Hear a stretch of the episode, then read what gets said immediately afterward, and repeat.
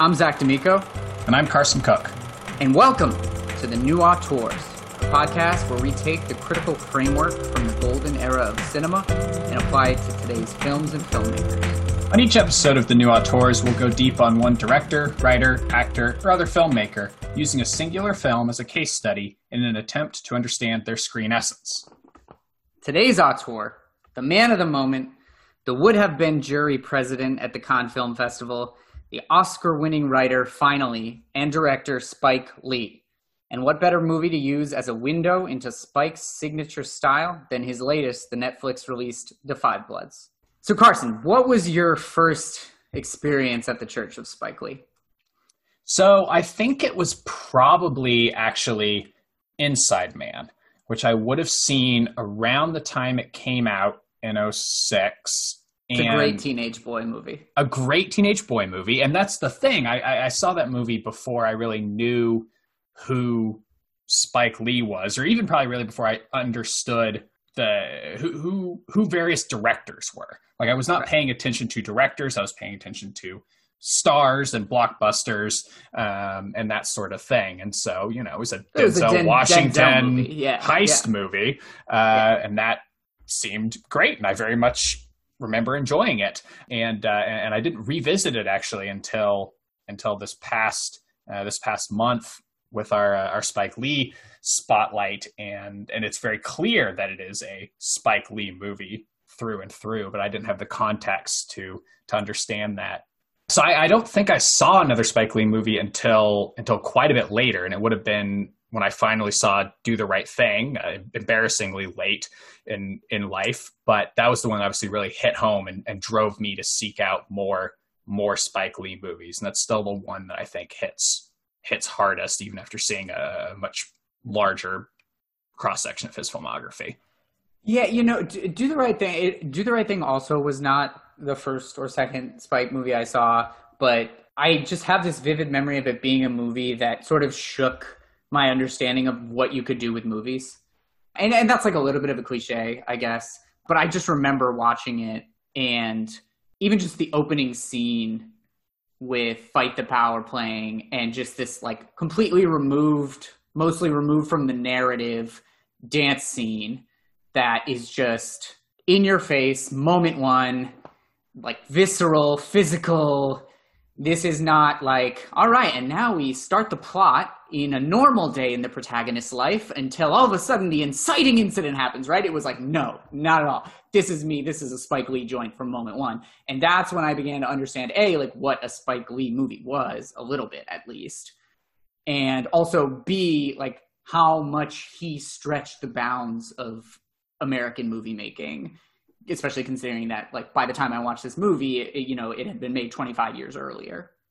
Yeah, I mean, we're we're going to talk about his latest movie and talk about that in the context of, uh, you know, how that exemplifies or does not him as a filmmaker. But I think it's still almost inarguable to say that Do the Right Thing is the definitive Spike Lee movie. There are so many of his films that that I love, but but that is the one that is just it, it encompasses everything he is about. So that's interesting. Like, what do you see as both in the terms of this this this podcast, but also broader conversations about movies? When someone talks to you about a movie that defines a filmmaker, or like this is this is the ultimate Spike Lee movie. But for anyone else, right, this is the ultimate preview next month spotlight Christopher Nolan movie, or this is the ultimate, you know, Alfred Hitchcock movie. Do you think purely in terms of like within the four boxes or within the four walls of the movie or do you start to like zoom out and think of the context and the history and the conversation around the movie in addition to the actual substance and style of it yeah i think i think it's almost certainly both i i, I often try to think about you know most what's on the screen but it, it's almost impossible to divorce that from from the context in a lot of ways and you know when i say something like that for me the definitive movie it's often the one that when i hear when i hear spike lee I think do the right thing instantly. It's it's it's subconscious almost. When I hear Alfred Hitchcock, I think Psycho. Even if that might not be my favorite Hitchcock movie, it is the in my mind definitive Hitchcock movie because it's the one I associate in so many ways with him and what he does. Do you think it's possible? Definitely not likely, but do you think it's even possible for Spike Lee to make a movie that displaces Do the Right Thing as the one you think of as quintessential Spike? I mean, I think he has the potential to make a movie as good as that. And I think he's made movies as good as Do the Right Thing or close to Yeah, it, namely yeah, something yeah. like Malcolm X. But but Do the Right Thing has, you know, a 30 plus year head start, right? I mean, that's the uh, that's where it comes down. It's going to be hard for something, you know, to think of something in the next little bit displacing it. Maybe in another 30 years something else takes over the conversation. That's very possible. But it would be it's hard to imagine. unless he shocks like unless he totally upends filmmaking in a way i mean hitchcock is the perfect example right like psycho came 30 years into his career and like he didn't make all that many movies after that although he made you know a good amount but it so upended what people thought suspense thriller horror movies could do killing its main character halfway through. Now obviously i was not alive then so i don't know how quickly psycho became known as like the go-to hitchcock movie. So part of it could be what you just said which was that like for a while it was something else. Maybe you know the lady vanishes or something but by the time we got to us 30 40 years later we knew psycho as like the hitchcock movie so maybe part of it was time but also part of it was like you just totally disrupted the conversation around film and how movies are made that like that is what it took to sort of penetrate that consciousness Yeah, I think I think you might be right that it has to do with the the innovation and it, it has to be something novel. And you can keep making great movies and you can make radical movies, but in but unless the audience is saying, "Wait, what is this? This is this is new. This is different." It may not stick in quite the same way. I mean, even to to, to further riff off of this, I wonder if the definitive Spielberg movie is actually Jaws, the movie that kind of just changed blockbuster filmmaking forever, even though that's a fairly early film in his career and he's made, you know, tons of movies since and won best director for, you know, a, a masterpiece and in Schindler's List. That may still be the one that is the movie that most defines him. so he he's a particularly difficult case i think because of how many of his like how much in the public's minds he he rests like constantly and like i don't think it can be indiana jones like maybe if it's a character if it's indiana jones or if it's a, a series but since there are multiple it's kind of tough to pick one movie. But the one argument i'd make which i do think brings up maybe an interesting corollary to it has to be structurally or narratively innovative is i would say et which is it imprints itself on the minds of like a generation. Everyone watched et growing up whether it came out when they were growing up or it came out before they were born they still watched it growing up and it was like a part of your childhood Uh, to be fair, I watched Hook growing up, not ET. Uh, so so maybe that's the you go. definitive Spielberg movie.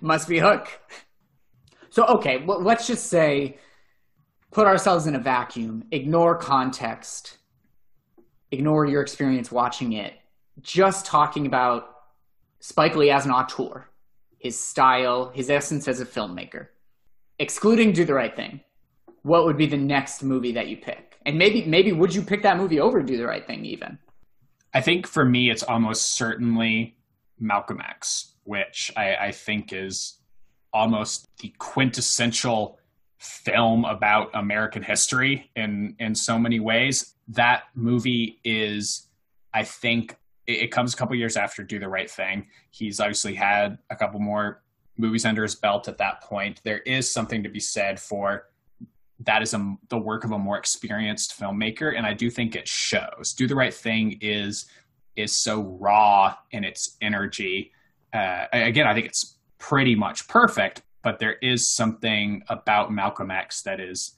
uh, similarly really hard to shake even though it's it's a very different movie do you think you just see it as like because i see I, I when i'm thinking about like okay remove the context what do i think is the ultimate spike movie based on his style i find myself just sort of lapsing into the best spike movies in my opinion like my favorite movies Mhm. and i know you love like i know you love malcolm x i think it's one of his best movies But I, I would toss out something like Summer of Sam, which I mean I really like.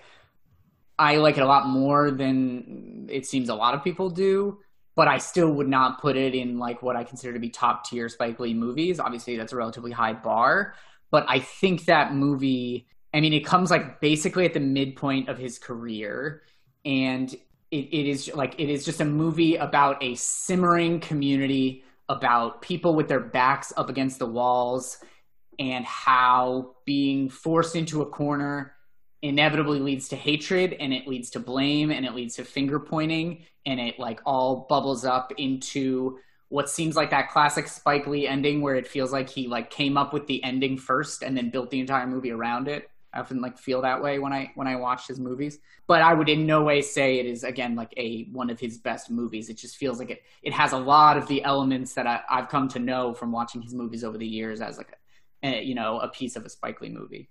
Yeah, I think that I think that makes a lot of sense. And uh, and speaking of Summer of Sam, I mean, is that the movie that you would kind of go out on a limb for? You think of the the underappreciated Spike movies. One thing I found when when doing research for this is uh, opinions really vary on uh, a lot of his movies, and and sometimes there's this not a consensus, but a, a, a pseudo consensus around which movies are you know the least good Spike movies. And I have not always found that to be, in my experience, the case. For instance, I uh, I, I, think Girl Six, which is seems to be fairly consistently derided, is is great. Is right below kind of the first tier of masterpieces that he's made, and I still can't put my finger on why why people didn't respond to it. And I'm curious whether whether there's more in his his filmography that make you feel that way.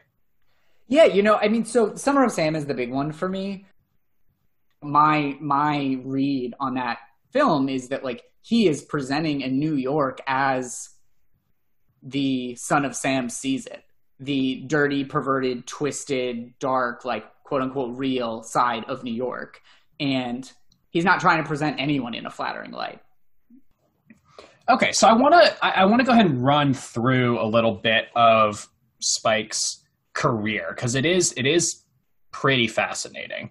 So his his student film when he's at Tisch, uh, Joe's Bed-Stuy Barbershop, is the first student film to be showcased in the Lincoln Center New Directors New Films Festival in 1983, and that's already a big deal. Quick tangent already on that film. Do you know you who the? It? I have not seen it. It's uh, only available at libraries, and libraries are closed right now. Yes, I it's, tried to it's it. impossible to see it. Uh, behind the scenes, do you know who the assistant director was on that film? Wait, yes, I think I do. I because I, is it okay? It's either Ang Lee or Jim Jarmusch. It's Ang Lee, his okay. classmate. He, I knew he Ang went to Lee. school with both of them. Yeah, okay. Is the assistant director on that film, which is which is great and so that that's already a big deal that he's he's got his you know master's thesis essentially into this film festival. And then he breaks onto the scene with she's got to have it in 85 his his debut. And then his third film is do the right thing. And that's that's pretty impressive for a third film. And he's still very young. That's 1989 and that's the the real breakout major critical success but then it gets snubbed at the Oscars. And I think this is fascinating because it's not the first time that this is going to come up that Spike Lee is just underappreciated by the Academy. So Danny Aiello is nominated for Best Supporting Actor, and uh, and and he loses, of course. He loses to Denzel in Glory, which is hard to be hard to be mad about. But then Lee loses the screenplay nomination to Dead Poets Society, and the, the, the Blank Check podcast actually recently talked about this race because the lineup is pretty stacked. It's Do the Right Thing, it's Sex Lies and Videotape, it's Ooh. When Harry Met Sally, and it's Crimes and Misdemeanors. And then Dead Poet Society is the one that wow. that walks away with it. It's interesting. Um, you see, like the tension there, like the late '80s being when independent film was really starting to make a move, and you see like that. Te- that category almost reminds me. I'm sure there are better categories, but like of the 1967 Best Picture, which had The Graduate and Bonnie and Clyde, but then also had Doctor Dolittle and In the Heat of the Night. and like you have like the, the quintessential indie film, Sex Lies and Videotape, and you have the Spike Lee movie, but then you also have like When Harry Met Sally and, Mhm, and Dead Poets mhm. Society. That's interesting. Yeah. So so that's that year, and he he he comes back. He he makes a couple more movies, and then you get Malcolm X in 1992, and and like I already said, I think that's basically one of the defining American history epics. But it has this hugely troubled production. Uh, James Baldwin was supposed to write the script for the Malcolm X movie in the late 60s. It never gets made, obviously. Lee rewrites the script. Uh, Norman Jewison is supposed to direct the film, but he backs out after a, a general deserved uproar about a, a white man directing the Malcolm X biopic. So Lee takes over, and he gets shafted by the studio. He uh, they they limit his budget. Uh, they try to cap the runtime at two hours and fifteen minutes, which would drastically compress the story and everything he's trying to do. And, and the movie eventually does get saved financially by a group of very prominent Black Americans, including Oprah. You know, doesn't age as well now, but Bill Cosby, uh, Magic Johnson, Michael Jordan. Lee actually tells a really funny story about getting Michael Jordan's participation in the project, uh, in that he made sure to go to Magic Johnson first, get him on board, call Michael and say, "Hey, Michael, you want to help out and, and get this movie made? Magic gave." You know, X million dollars. So million. what what do you want to do? And and Michael's obviously going to give him X million and one because he can't uh, can't be one upped. So Um, and so was that the beginning? Because because Spike famously directed commercials with Michael Jordan. So he he did, and he had directed the commercials beforehand because the commercials he's actually Before. playing. He's playing his character from uh, She's Got to Have It, Mars Right. Blackmon. Mars Right. Blackmon uh, is you know appears in the commercials with Mike Jordan. So I'm pretty sure it's before. I may be wrong on that, but I think it's a little. Did you just call to- him Mike Jordan? Like you know, like your friends? I mean, I we we have a history, and then I watched Madge, The Last Madge Dance. Johnson and, and I watched The Last Dance. Fair enough. Um, so eventually gets made and it comes out and there's again critical acclaim and again no no Oscars. So it doesn't even get nominated for Best Picture, Best Director. Um, that's the year that Unforgiven cleans up. It gets a Best Actor nomination for Denzel, obviously very deserved, but this is famously the year that Pacino wins it, having never won before. They give it to him for Scent of a Woman. And it which always kind of drives me crazy because they could have just given it to Pacino for Glengarry Glen Ross because he's also nominated there for The supporting actor. Yes, the same year he gets the double nom. Who won supporting actor? Gene Hackman, who has already won an Oscar. Oh, come on. but he he gets on the Unforgiven train, and so Right. I, I always feel like they could have done that. Although you do wonder if it had gone that route. Let's say Pacino wins in supporting actor. Does Eastwood then win Best Actor? Because Certainly possible. Unforgiven is just, you know, taking everything. There's So no if Denzel wins for Malcolm X, so does he not win for Training Day? he may not win for Training Day. I mean, He's got I mean, two at that point. He'd have two at that point, and and I don't know. And don't he'd know. have the like the the important. I mean, like when he won for Training Day, I believe that was the first black actor to win lead actor Academy Award. That is that's right, and I think it's actually is that the same year that Halle Berry. It is. Wins. It is. Denzel got up on stage and literally, I think the first thing he said in his acceptance speech was like, I think he said like, you know, kill two birds in one night or kill two birds with one stone or something. Okay, so so let's say that happens. Let's play let's play this out. So let's say he's he's already won for Glory and for Malcolm X. So he has Yeah. two he has two Oscars, including one in Best Actor. The let's let's say he still gets nominated, which I think is likely. The other nominees that year are Russell Crowe in A Beautiful Mind, Sean Penn in the uh, the- the film referenced last week, I Am Sam, Will Smith in Ali, and Tom Wilkinson in In the Bedroom. Who do we think takes it if it's not Denzel?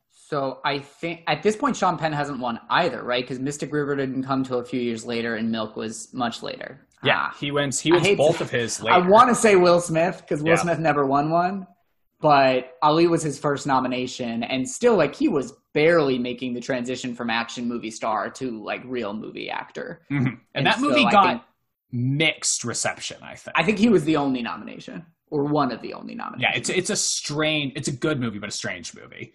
I think you're probably right it's Penn because Crowe had won the year before. Right. But that has more cascading effects. Okay, so so if we play it out 2003, Sean Penn wins for Mystic River. This is actually where it gets really interesting. If they don't want to give it to Sean Penn, which just they, two they years after, it is just two. They're clearly comfortable giving him two Oscars since they eventually did it, but it is only two years after. So I wonder. I mean, at this is better at the time than maybe it is now, but Johnny Depp won the SAG that year for Pirates. Let's do it. What were the, what are the other options that year? Uh, you've got Ben Kingsley, House of Sand and Fog, Jude Law for Cold Mountain, and Bill Murray for Lost in Translation. As much as I want to give Bill Murray the Oscar, I, I think it, I think it's Johnny Depp. Yeah, I mean, and, and, this is the thing. Like, I, if you're thinking about like, okay, assuming that Penn does still get two, which one do they replace? And Mystic River and I Am Sam are both fairly over the top performances. Mm-hmm. What what would have happened? What's the what's Sean Penn's other Oscar? Just to see which one so, they may be more likely to give him. He won for Milk. He beat out Richard Jenkins in The Visitor, Frank Langella in Frost Nixon, Brad Pitt in The Curious Case of Benjamin Button, and Mickey Rourke in The Wrestler. Mm. And I like the idea of giving it to Brad Pitt so that we could retcon this year's, but I, I think Mickey Rourke would have won it. I, that like that his comeback story that year was just massive. It was, although there was a lot of weird. I don't remember if it came out during the campaign trail, just how bad he was to work with on that movie. I think. Uh, yeah. So, but, I think you're right. He was he was kind of in it to win it that year. So that could have been the case. The other the other really fun category that year. So so Malcolm X actually gets nominated in one other category, and that's costumes, and that's a Ruth Carter nomination for costumes and and looking back i'm like oh that's that's outrageous that she lost until i saw who won eiko ishioka who won for bram stoker's dracula which has the greatest costumes you know sometimes the academy ever. gets it right you just have to say sometimes they reach down and pluck up the correct winner now i mean pluck from a francis ford coppola movie is probably generous but that's fantastic. An, an insane Francis Ford Coppola yes. movie. Yes. Uh, yes. So that uh, that that I also can't can't really really argue with. But Malcolm X is really the last big movie to be in the Oscar conversation for Spike until Black Klansman in 2018, and he finally wins the screenplay uh, Oscar for that. And it, it obviously it took him that long long to do, but he isn't really in the conversation again. He he winds up having a pretty up and down run critically and commercially in the 90s and early 2000s. You get Crooklyn and Clockers, but then Girl Six, uh, Get on the Bus, He Got Game, Summer of Sam, Bamboozled, 25th Hour, She Hate Me. It's it's an eclectic mix of films.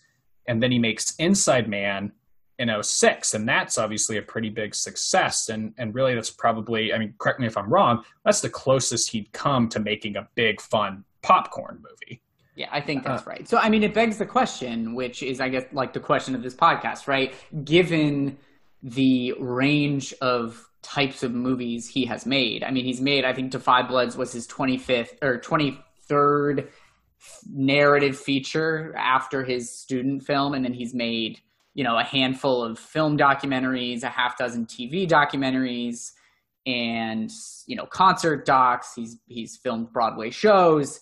He's he's you know all over the map in terms of content and substance and you know genre. And so if you're going to distill that down into his identity as an auteur you know how, how i mean how do you do that? I mean this is this is obviously something that we we discuss pretty much every episode on this podcast. And this time it's going to have to be a cop out for me because i don't really think i can give you one. He has distinctive visual motifs and shots. And, and, and types of flourishes that are repeated throughout his films. And he has distinctive thematic ideas that he returns to. But but I can't really distill it to to a sentence or to something in particular because though pretty much every single movie he makes is very clearly a Spike Lee movie in its own way, he's he's so unique. He's doing it his own way every time, and it's a lot of big swings, and they often hit. They don't always hit, but uh, he's doing it his way. But his way is is whatever he feels that movie should be. And like I said, it's it's clearly him, but but I can't I can't distill it down. Honestly, I think you're absolutely right in that that is a cop out. So that's that's where I think you. I mean, fair. I, I, I led with it. I led with it. no, I mean, like, I think you're right, and I think, like, I frankly, I think actually it's important that one of us like had had the courage to actually admit that and say that because I think it gets to an important piece of this podcast, which is that I think it's really important and it's enlightening and it's frankly fun to talk about and triangulate a director's essence and style. But like, we also have to admit that no writer, no director, cinematographer, actor is any one thing. And frankly, movies are never a result of only one person. They always have a little bit of everyone's personality imprinted on them. And so, like, I think it's a really important context for when we do take that big swing at trying to define an auteur in one sentence that, like, it's an exercise and it's an, an exercise to better understand them, not to put them in a box. That said, I'm going to try to I'm going to try to. All right, put him, put Spike Lee in a box. so, I mean, okay. Basically, my pitch here is that he never he likes to put his characters and he likes to put his audiences in situations where they feel uncomfortable. And in particular, when it comes to his characters, he likes to tell stories, he likes to write scripts, and he likes to use visual techniques that push their backs up against the wall, that make us, the audience, have a distorted sense of reality, make us question sort of what we know or what we thought we knew, and like to push people to their extremes and see how they react. And I think you see it in Do the Right Thing, very obviously. I think you see it, we'll get into this, but I think you see it with Delroy Lindo's character Paul in Da 5 Bloods. But then I think you see it in something like Summer of Sam, where he is again just turning up the pressure, turning up the pressure until you see what do these people do under that pressure. Uh, I think you even see it in 25th Hour, where he takes Edward Norton's character and says, This is your last day before you go to prison. Your back is up against the wall. What will you do? Who are you as a person? That's when we understand, right? He's trying to understand people, and you do that by putting them under all this pressure and seeing how they react.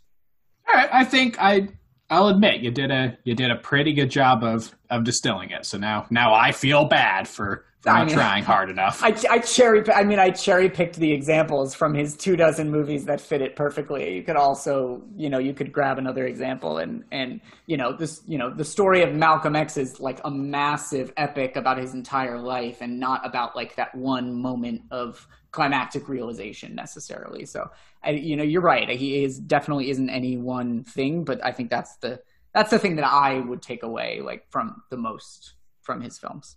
Yeah, and uh, I mean to to move into the Five Bloods, do you think that description that you gave would you would you say that applies to to his latest movie? Yeah, I mean absolutely. I think on thinking about it more, I was shocked at how well suited a black veteran who supported Trump fit into Spike Lee's filmography. I mean, you look back at the characters in his films that are angry, and they're angry because of what they've been put through in life, but that anger manifests itself in hatred towards other people and specifically other groups of people. And like so many of the people in his movies could would have been could have been Trump supporters that just didn't exist yet. And so I remember when I first heard, I, saw, I started seeing interviews like a couple weeks before when they started doing press that Delroy Lindo was, to, you know, Spike told him he wanted to be a Trump supporter, and he was like, "Come on, couldn't I just be like a, a, you know, just a regular conservative?" But I see why regular conservative wouldn't that wouldn't be quite right. It is that like injustice fueled hatred of other people because you think they're the reason why you've been screwed in life.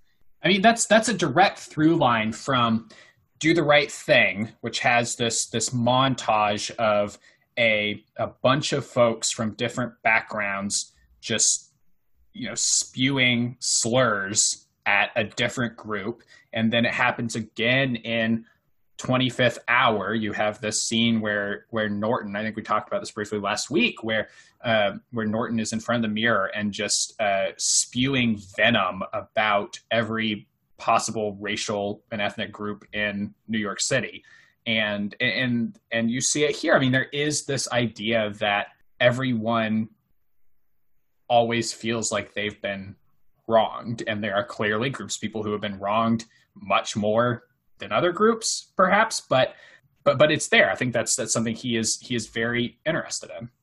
And I think you see the evolution in 5 Bloods because for all the playing him up as a Trump supporter and he's got his MAGA hat, there are some early scenes that I think Spike uses some shorthand around building a wall to quickly establish him as a Trump supporter.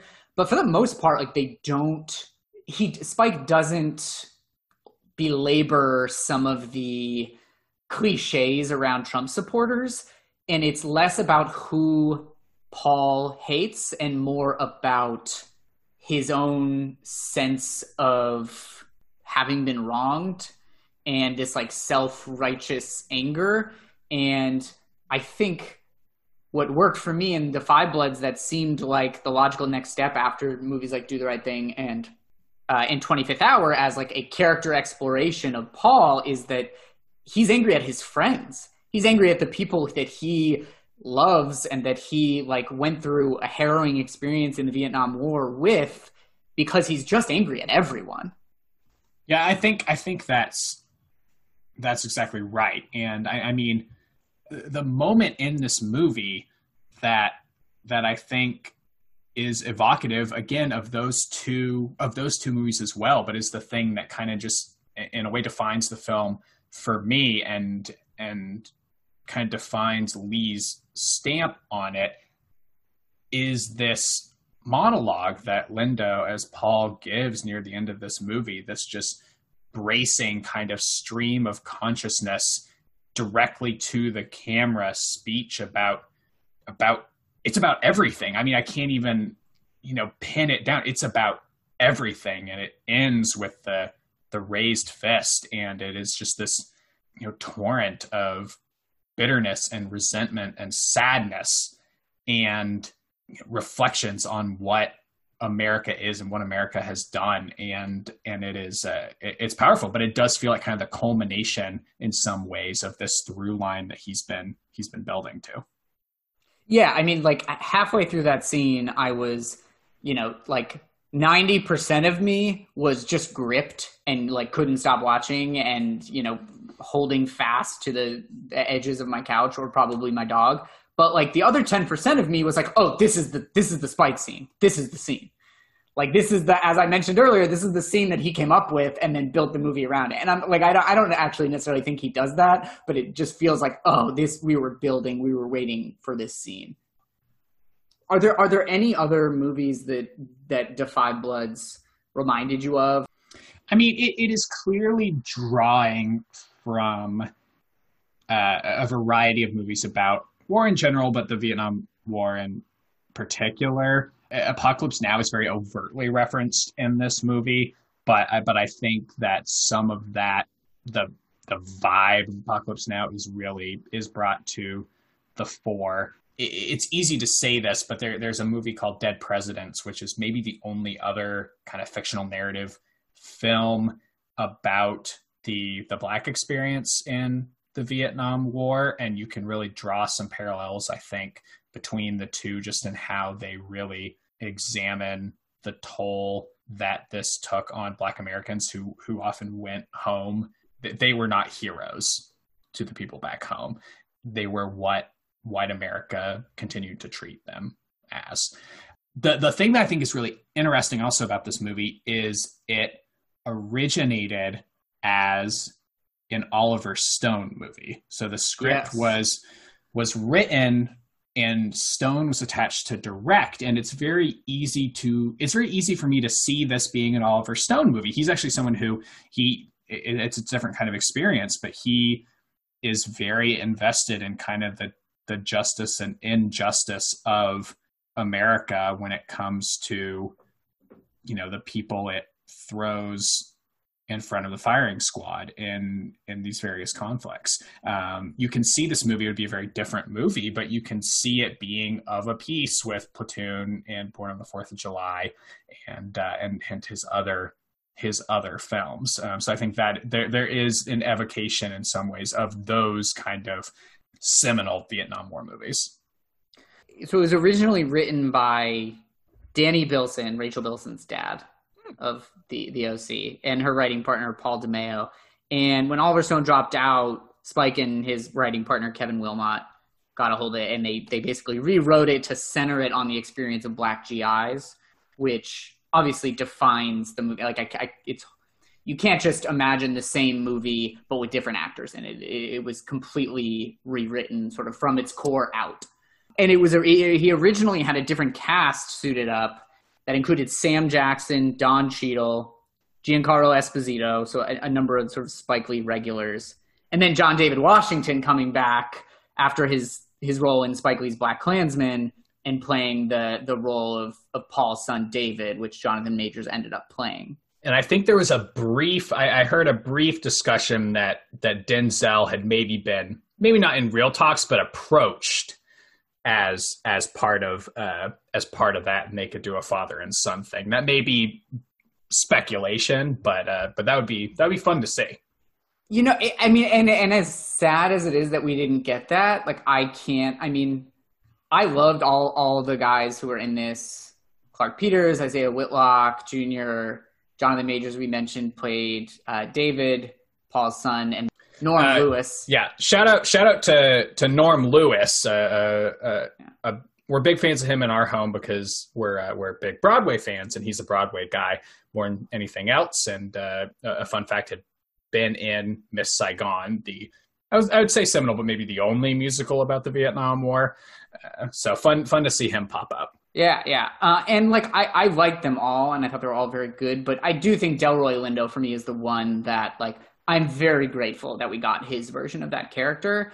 Especially like, look, I mean, Denzel is obviously phenomenal, but like I have gotten very little, very, I have gotten very few meaty Delroy Lindo roles to watch, and especially after watching him and catching up on Spike's filmography and watching him in Clockers and in Crooklyn, especially, he's unbelievable. Uh, I, I, was glad to see a movie centered on him. Yeah, it, it's really great that that he has this role as, one of the the great actors who's really probably underappreciated and underseen, at least by by me, um, to let him really take this and and make it his own is uh, is really phenomenal. And he, you know, I, I hope that he can carry carry some momentum to to the Oscars if they ever if they ever happen. Let's hope so. And you know, the other the other movie I see some comparison to here is his most recent Black Klansman. And I see it in, I mean, first of all, I think a lot of Spike Lee movies are about recontextualizing history and recontextualizing the way that we think uh, about people and events. But with Black Klansman and 5 Blood specifically, he uses you know present day footage of real life events or or you know archive footage of real life events to center like the fictional story or in I guess in Black Klansman's case it was adapted based on a true story but to center the story of the movie in the story of the real world. And in particular in both Black Klansman and 5 Bloods he ends the movie with a coda that includes sort of very direct references to modern day occurrences. With Black Klansmen, he ends it with scenes from the KKK rally in Charlottesville during the Trump administration. With 5 Bloods, he has some of the uh, some of the treasure money going to Black Li- a Black Lives Matter group. Yeah, I, I think that that comparison is is really interesting, especially in terms of this use of real life footage. Um, it's a small part of the 5 Bloods, and it's a, a, larger part at the end of Black Klansman. But but one thing that really got me, we talked about you talked about how Spike wants to make you uncomfortable. And uh, at the end of Black Klansman, there's obviously he he cuts to footage from the Charlottesville rally uh, from a few years back, and th- that is footage that I had actually actively avoided. And then I was sitting in a blackened theater, and I could not avoid it. It was it, I had to see it, and I mean, I, I that was it, it, was incredibly emotional and, and overwhelming and and terrible. Um, and in this movie, similarly, I, I had a similar experience in that I had seen the photo of the execution of the Viet Cong prisoner, and I was actually unaware that there was video footage.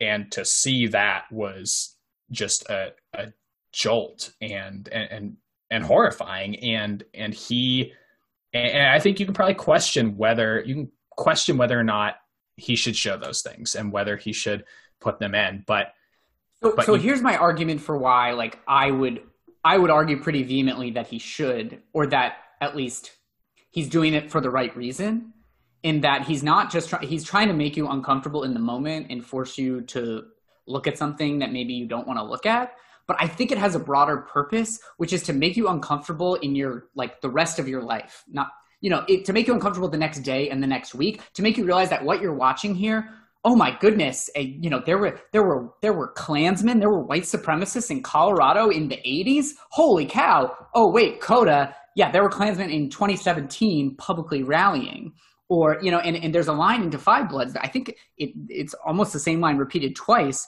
in which someone says it's strange how war never ends. And again, what he's doing there is trying to tell you, look, this is not just a problem of the past. You know, it's like the, the final moment in School Daze when uh, I forget which of the two characters it is, but they just yell, "Wake up!" And it's like that's what he's doing with this sort of this grounding footage of this isn't just some fictional story for you to say, "Wow, that would be a crazy world if we lived in it." We do live in it. So yeah. I do think he's using those those they're you know they're they're certainly provocative images, but they, I think they have a purpose. Yeah, I mean, it, it, I, I agree, and I think it is probably important. Like I like I said, these were images that I had avoided because I knew they were going to be upsetting, but not everyone has that privilege to avoid the upsetting realities of life and and you know they have to be confronted you know and and i don't think it's it's not even just the most lightning rod moments that he does this sort of Brechtian like take you out of the story, remind you that you're watching a movie and not living real life. These these moments, like he does it, you know, in Summer of Sam, he opens and closes the movie with uh, Jimmy Breslin, who was the uh, the New York City reporter who got the letters from the Son of Sam, and he basically introduces it and talks about you know that summer was well it was just another summer. It was just another event that happened. And he does this in a lot of movies. He does a lot of direct to camera speeches where characters are talking to the audience.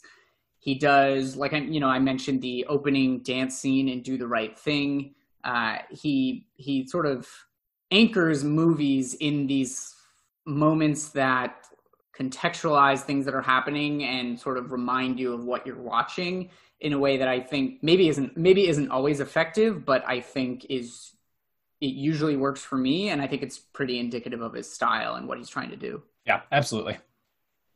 All right, so we we talked about kind of the the movies that Da 5 Bloods evokes, and I'm curious whether there are actually any any historical comparisons of of filmmakers who Spike Lee reminds you of, or who you can kind of, kind of draw a line between? So, I mean, look, I you know, I I would love to come up with like a really obscure reference here that blows everyone away, and then they are like just feel motivated to go seek out the films of like Douglas Sirk or someone. But frankly, I just like I think the obvious ones are right here for me at least. And like the two that popped into my head right away were Martin Scorsese and Sidney Lumet. And I think he evokes them for what I see as the obvious reasons, which are he creates a picture of New York City that is extremely personal, but also universal and like relatable. But I think what actually does it for me, and the realization that I have slowly had, is I think a lot of people, because his prominent, because of his prominence as one of the first mainstream successful black directors, I think a lot of people, and especially a lot of white moviegoers, see him as the black film director. They see his movies as being about race relations or black America maybe they haven't seen 25th Hour or Summer of Sam or some of those other movies. But one thing I think that actually misses is the fact that so many of his movies are centered on working class, lower class people, and particularly working class New Yorkers.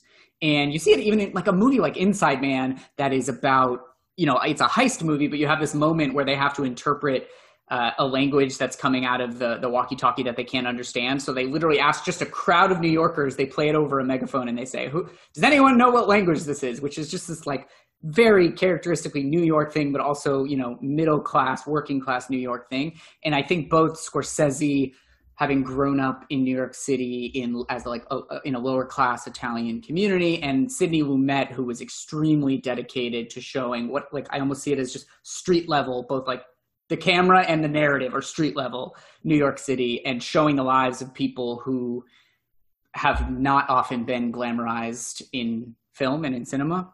And uh, I think Spike has done that across like a lot of his movies, and so that's that's the one of the one of the connections I see. Yeah, I I really like both of those, and and I I really think the connections there and the strings that you can draw between those are are really strong.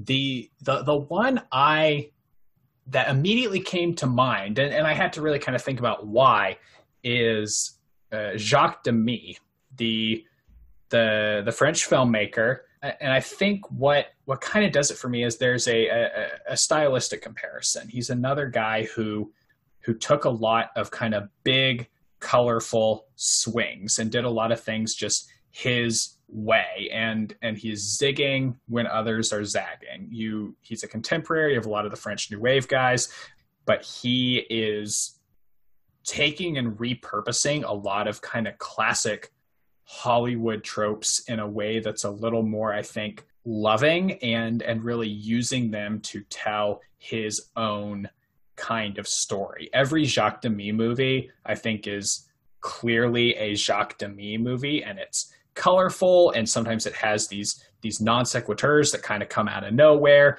and uh, what are, think, what are the Jacques Demy films that like most you most see sort of like that little bit of spike in?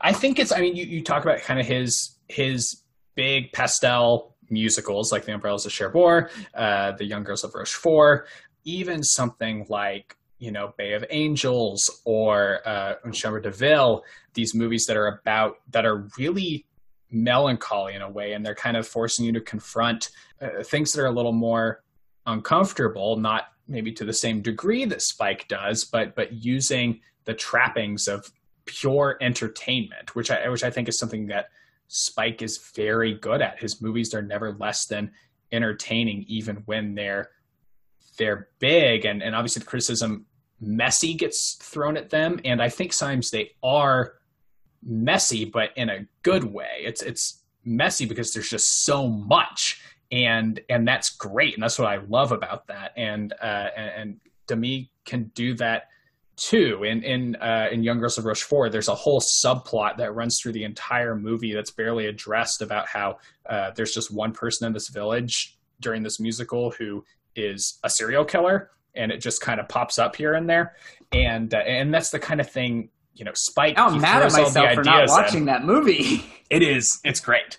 Um, but but I think just in, in terms of kind of knowing how to make a movie and what a movie is and and how to use that to do what you want to do and to show what you want to show that that's the the link i see i'm you know i'm glad you brought up the fact that he is called and can be messy uh, I think some people use the phrase un, like I've seen uneven thrown around a lot. I prefer messy because I think of messy as it can be very good and it can be very bad.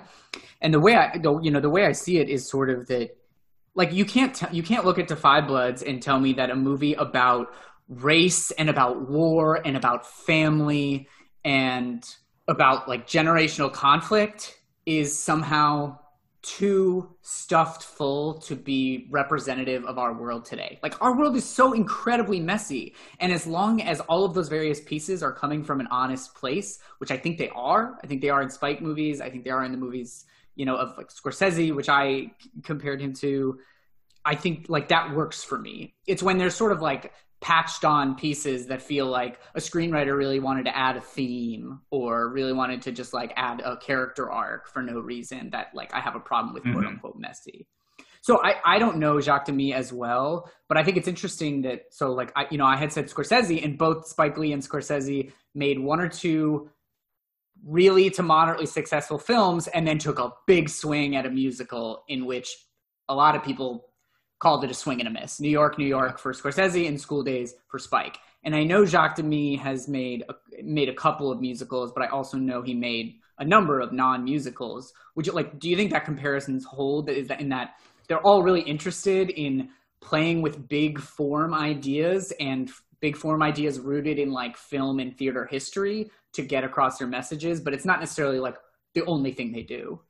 Yeah, Jacques Demy is is very clearly even his non musical films are are very musical in a way that they have the okay. similar beats and rhythms, and that is something he is really I think kind of a, a master of. But but I think you're right on the money with Spike in particular could make you see it in School Daze. He does an entire musical number. He he does it and She's Gotta Have It too. He includes in these movies these these two kind of elaborate musical numbers that are phenomenal and shows that he really has the ability to direct a uh, like kind of a full classic style musical. I, I know Chi-Raq kind of gets into that that territory, but but I guess I'm talking more you know the uh, or the recent examples your la la lands or whatever that may be i think he can do that and his musics have a rhythm and an energy his uh, sorry his movies have a rhythm and an energy to them that uh, that would work really well for that. And Scorsese too, even though New York is a movie I really don't care for that much, he has those same kind of rhythms that he's very attuned to. And I think, um, you know, I think that's a that's a skill that serves a lot of filmmakers really well.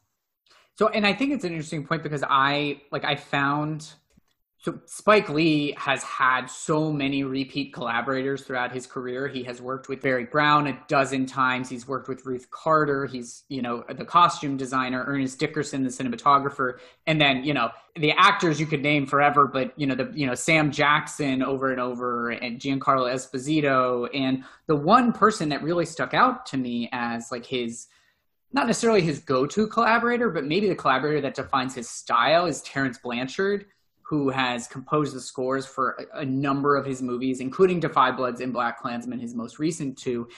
And I think that is because of the lyricism that his films have, even when they're not musicals. Yeah, Blanchard, I think, is is really a great example of like kind of a perfect collaborator and the value of working with with someone over an extended period of time. I, I think the score for the 5 Bloods is is is really excellent, but the the score that I find really interesting is is Black Klansman, which I, I learned after rewatching. I didn't remember this uh, or, or probably even realize in the first place, but after rewatching Black Klansman and Inside Man kind of back to back, uh, he is reusing a bunch of motifs from Inside Man in the Black Klansman score. And I think there's clearly a thematic point to that. That's that's you may not pick up on probably unless you watch the movies back to back or you frequently listen to the Inside Man score. And it, it's a movie with with lead characters who are both black cops trying to do their jobs but also deal with the the inherent kind of bigotry and racial animus in the police force and uh, and to reuse the the themes in such a way and to rework it really i think is is something that you can really only do if you are collaborating with the same person frequently. And that's that's really really exciting. All right. So so that that that brings us to the moment of the hour, which is categorizing Spike Lee as an auteur. As we stated earlier, it is nearly impossible to put this man into a single definitive category, but we've got to do it. Yeah, this uh, again, obviously, as uh, as evidenced by my my trouble distilling him above. This was this was difficult, and it's because I think he can fit in so many of the categories we've created. I think you know you could consider him a a, a writer first in some ways, and and and I might go that direction if not for the fact that he the movies he doesn't write are still so clearly Spike Lee movies that, that, that I think that's not quite the the right fit for him. Uh, I, I, think he's an expressionist. I think he's an entertainer.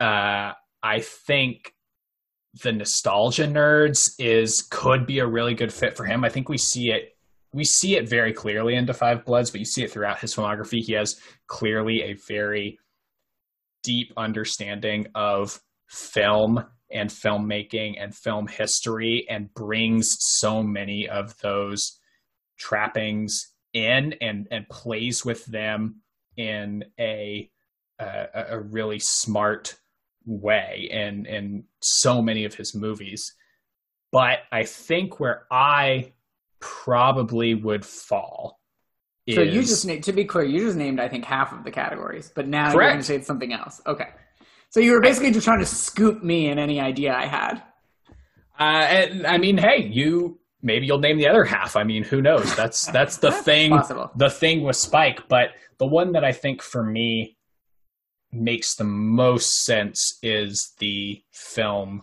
Jock, and that is because Spike uses everything at his disposal. He is a connoisseur of technique and he has created his own techniques and he has this visual flair and this kinetic energy and and he knows how to use those techniques. I mean, you have we haven't talked about the double dolly shot yet, but he has this signature visual styling that he uses in a different thematic way, a slightly different thematic way in so many movies as a way to key you in on what you should be feeling. And it's crazy that someone just created that for themselves. And the reason you feel like that when you see that shot is because of other movies this person has done. That's that's fantastic.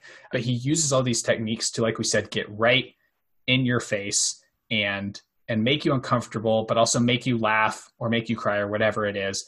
But I think the way he does that is through his just complete command of filmmaking technique that tends to be fairly bombastic. And so I think that that's where I would probably put him, but I'm going to be easily swayed. Interesting. So that wasn't even on my list, but I, I do think you you did a good job making the case. I had a number that you had. It's really hard for me to not stay nostalgia nerd when you quote Treasure of the Sierra Madre and you clearly reference both visually and narratively Apocalypse Now, both of those in 5 Bloods. But even like he named a character after Hedy Lamarr the old gossip columnist from like 40s Hollywood. And then in case you didn't get it, he had the person named after Hedy Lamarr say her name was Hedy and have her say, oh, like Hedy Lamarr. Like just in case you didn't get it, he loves those references. Even like having Isaiah Whitlock Jr., who played Clay Davis in The Wire and whose trademark line in The Wire was she, like have him say that line in this movie was clearly just a guy who loves movies and TV and he loves like not even showing that off, but just sharing it with other people.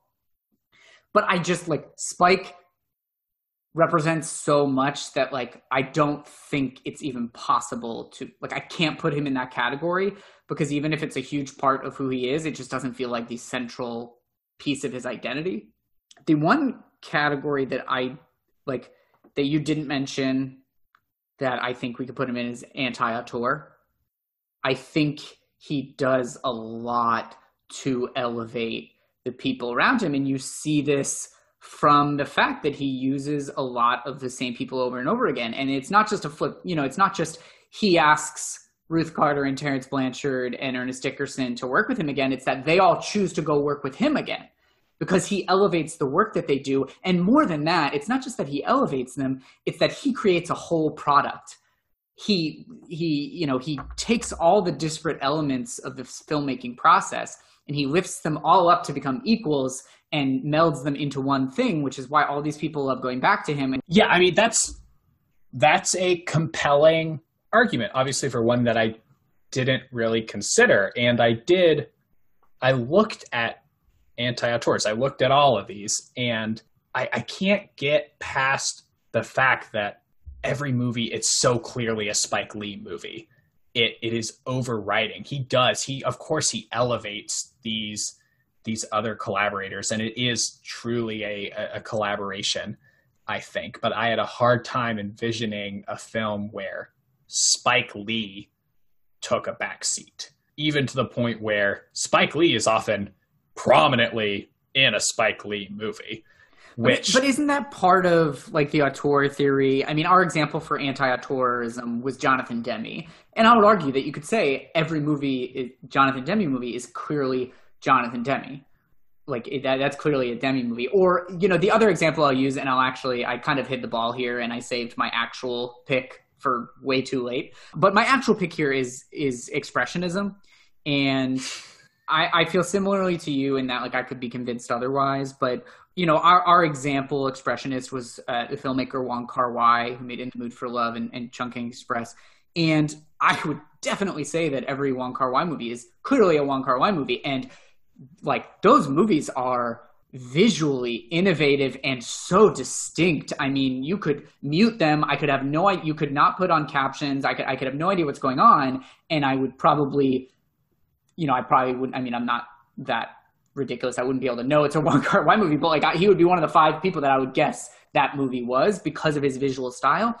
But because of, and you said this when you were talking about Spike Lee's visual flair, you were talking about he makes these decisions in a way that he's he's trying to make you feel something and that sort of like that made the case for me and that i think everything he does is aimed at, at leaving you with a certain feeling and to sort of again penetrate the like audience cynicism around film and ideas and whatever difficult substance he's putting in front of you and ultimately he's trying to make you feel it.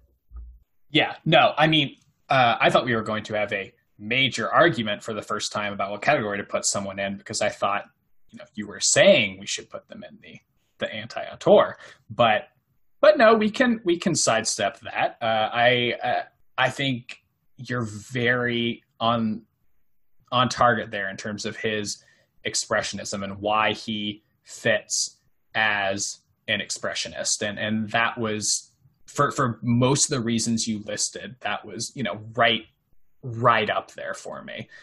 I'm very torn between these two. I mean, you convinced me on Film Jock. I, I think I think maybe what expressionist gets at that maybe film jock doesn't quite in the same way is i think spike lee with every single spike lee movie is really really trying to say something or a lot of somethings and those somethings that he's trying to say are deeply held beliefs critically important themes to him and he uses these tools that, that I would, you know, these really fantastic visual tools that he has cultivated to he's not as much using them just because he can. I think to some extent yes. he is. I think to some extent he he does and he can get a little carried away. But I think for the most part he is using it it is all coming from a place of I need to get this across and this is how I am going to do it. And this is how I am painting this picture. And so I think it, it makes sense for him to be an expressionist. I, I think expressionists are like it is ultimately a visual category the same way that the same way that film jocks is we're like learning more about our categories here but i almost think it it marries the the two categories that like we both discussed which were film jocks and writers first in that like as a writer first you know spike lee does have a lot to say as you said but he doesn't always say it through like he doesn't just say it through his scripts. He says it visually. He uses the visual tools of a filmmaker to get across what he feels and what he thinks and what he wants to say. And at the same time he has these you know very showy shots like the double dolly but he you know the double dolly is a good example. He does it once per film not every film but once in, in each film that he uses it. And he uses it at a very specific moment to jar you as a viewer uh, either at a climactic moment to sort of shake you or in his recent films at the end of the film to to to make you feel this sort of sense of optimism and togetherness. And uh, you know he's not just like the kid who went to film school who was like i want to i want to do a, a 20 minute tracking shot just because i can.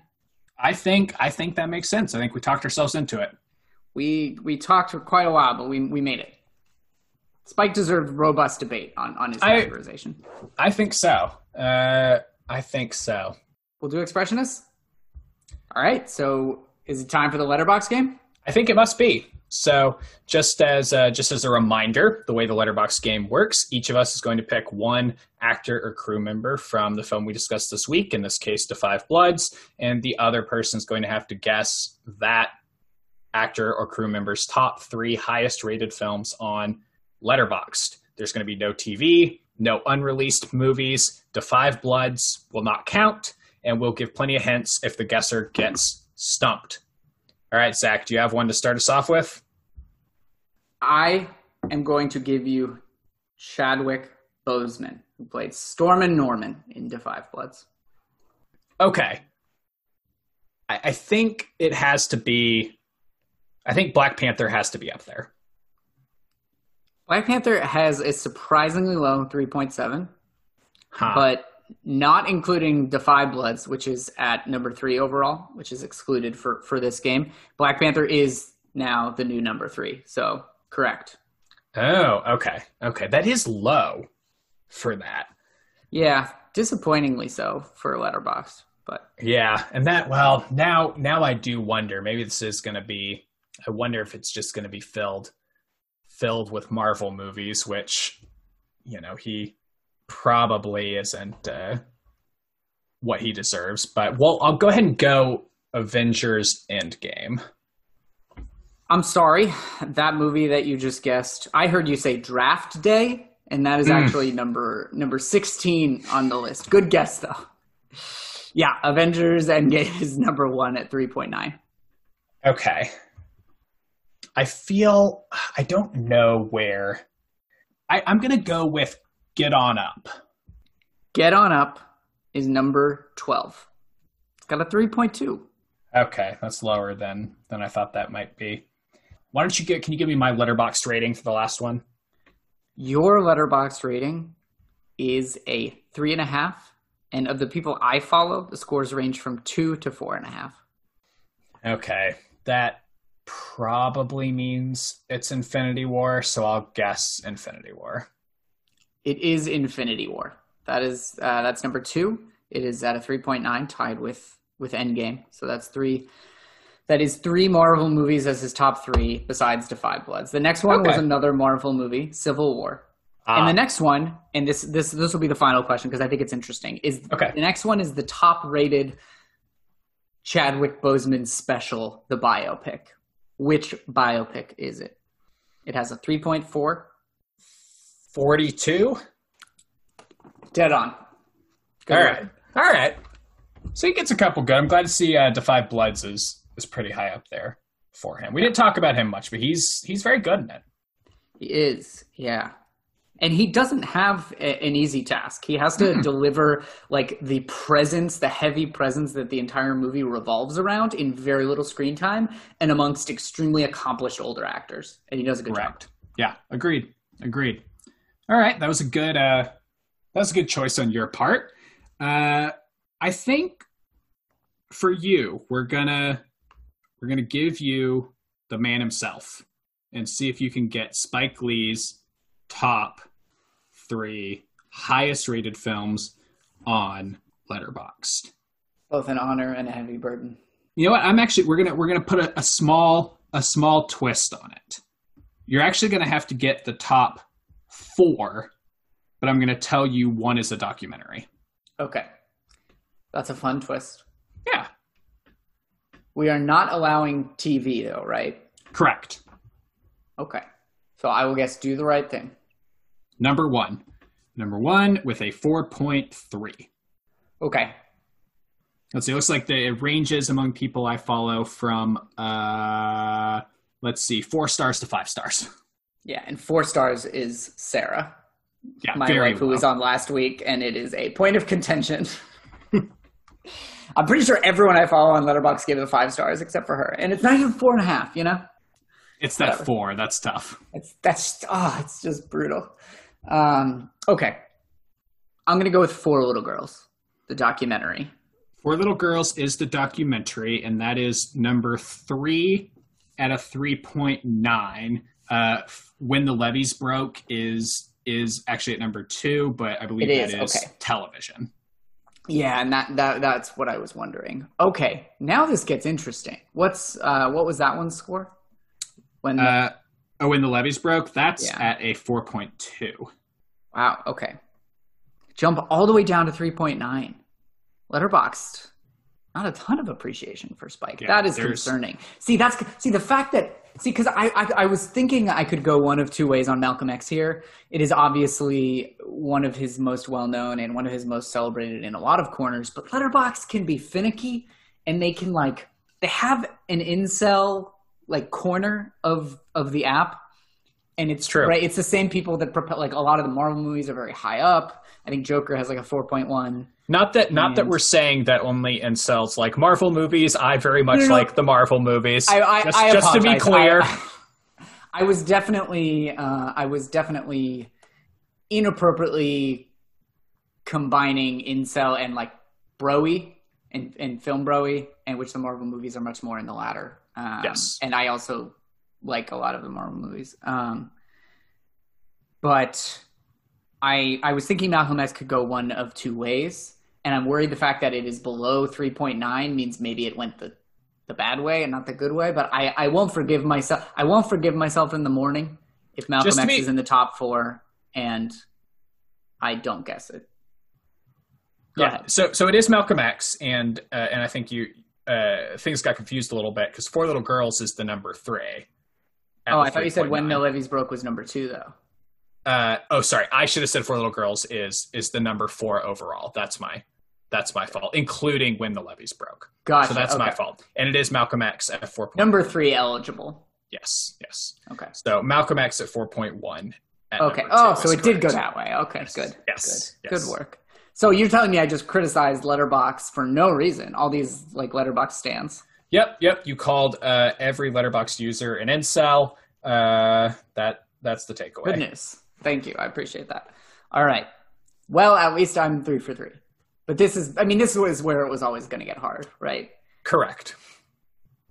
Like my my personal choice might be 25th hour, but given the Oscar praise, I'm going to just go ahead and guess BlacKkKlansman.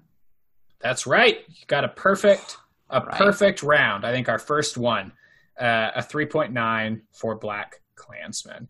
Uh, 25th hour would be.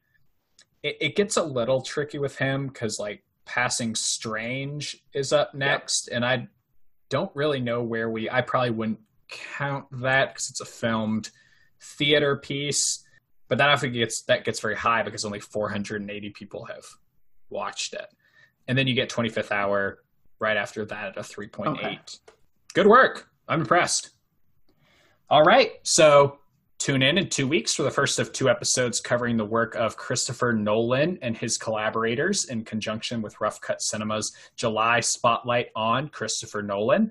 We do want to give everyone the Nolan fix that hopefully we'll all need, assuming that Mr. Nolan and the studio come to their senses and hold off on releasing his next film, Tenet, until the public can feel safe about venturing to the movie theaters and seeing the film the way we are sure that he intends. And in the meantime, be sure to check out Rough Cut for our final three days of Spike Lee Spotlight. Until next time. Thanks for listening.